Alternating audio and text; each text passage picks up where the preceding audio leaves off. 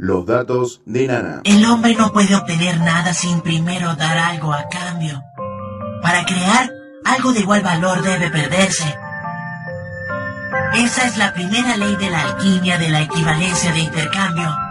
Así es como Alphonse Elric explica la primera ley de la alquimia. Y me pregunto, ¿qué tanto se asemeja la alquimia en la realidad? Pero primero, ¿Qué es la alquimia? No se preocupen que yo les explico. La alquimia es un concepto mágico que antecede al método científico. Que en resumen es la forma en que se comprueban las teorías científicas. Le digo magia porque hoy en día ha perdido el estatus de ciencia y es más vista de una forma filosófica y esotérica, pero tenemos mucho que agradecerles, sobre todo porque de la misma derivaron otras ciencias como la química. Y entonces, ¿qué estudiaba esta ciencia? ¿En qué se basaba? Acompáñame a descubrir esos datos en el programa de hoy. Pero antes, mmm, entre ese opening maestro.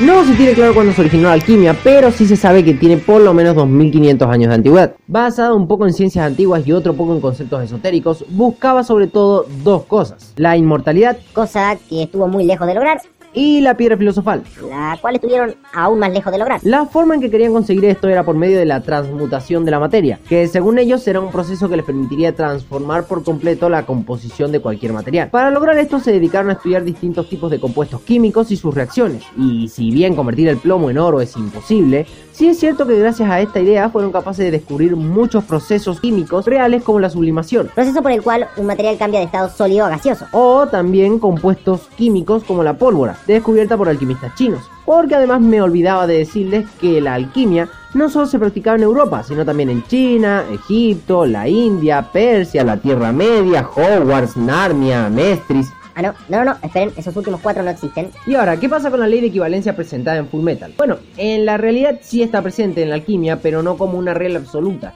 Es decir, sí. Pero no porque se la hayan inventado, es más bien una cuestión de lógica. Los alquimistas no podían crear cosas de la nada, al igual que nadie puede crear cosas de la nada y eso es debido a una ley de la física que imagino que ya han de conocer. Hablamos claro de la ley de conservación de la materia. La cual en resumidas cuentas dice que en el universo nada se crea ni se destruye, solo se transforma. Aún así el argumento de Full Metal no está tan lejos de lo que en verdad pensaban en esa época que la alquimia era capaz de hacer.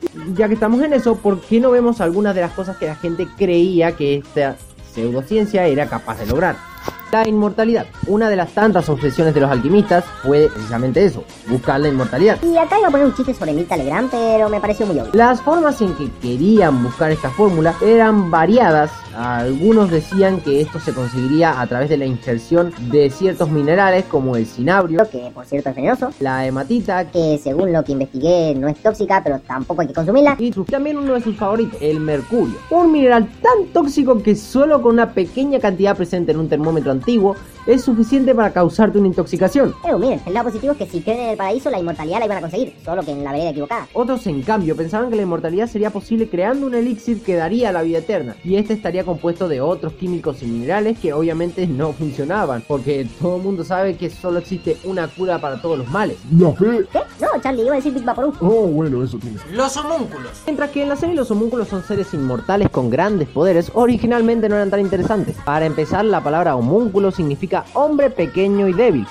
¿Te están describiendo? Ya te dije que mi estatura es promedio, Charlie, promedio. Se suponía que eran, bueno, eso, personitas que podían hacerse en un laboratorio. El cómo es un poco confuso ya que hay varias recetas, cada cual más rara que la anterior. La cosa, lo que realmente nos importa es que son solo una leyenda. De cualquier manera, según la historia, llegado a cierto punto, el homúnculo se volvía en contra de su creador. ¿Por qué? No sé. ¿Adolescencia, supongo?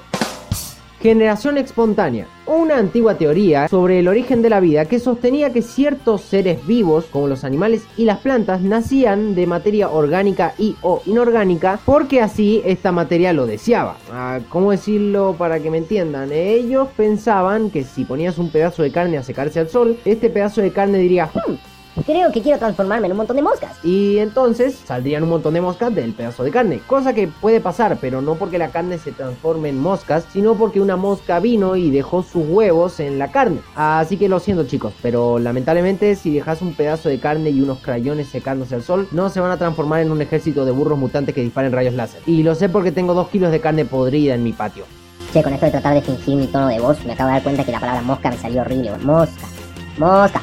Vamos. Por último, pero no menos importante, tenemos la piedra filosofal, el máximo sueño de la alquimia y además la máxima fuente de poder dentro del mundo de Full Metal Alchemist. También sale en Harry Potter, pero no vamos a hablar de eso. En la realidad se suponía que la piedra filosofal tenía la capacidad de transmutar otros metales en oro. Y ahora, ¿por qué esa obsesión con el oro? Resulta que los alquimistas estaban obsesionados con la perfección y por ello consideraban que había metales perfectos y otros imperfectos. El oro era el más zarpado de todos, para hacerme entender. Y además el oro era igual a guita y todos sabemos que nos encanta el cochino dinero. Además se decía que esta roca también daría la inmortalidad a quien la tuviese. ¿Por qué esa obsesión con vivir para siempre? ¿Que nadie vio Highlander?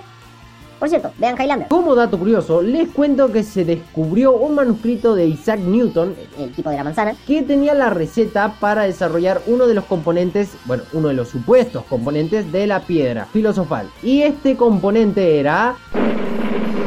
Mercurio sófico, pero ¿qué? ¿Qué, ¿Qué le pasaba a esta gente con el mercurio?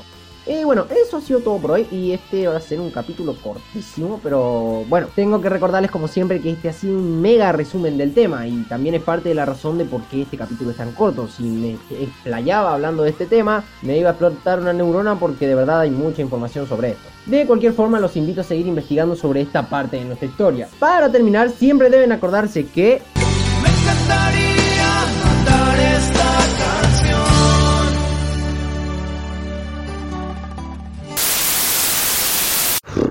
Hola. ¿Hice ruido? Charlie, ¿sos vos? Sí, hermano, el programa ya se terminó. ¡Ah! ¡No lo puedo creer! ¡Es un burro multicolor volador que dispara rayos láser! ¡Ay, no lo puedo creer! ¡Esta es la cosa más zarpada del planeta! ¡Vamos, burro! ¡Hay que salvar el mundo! No. Pará.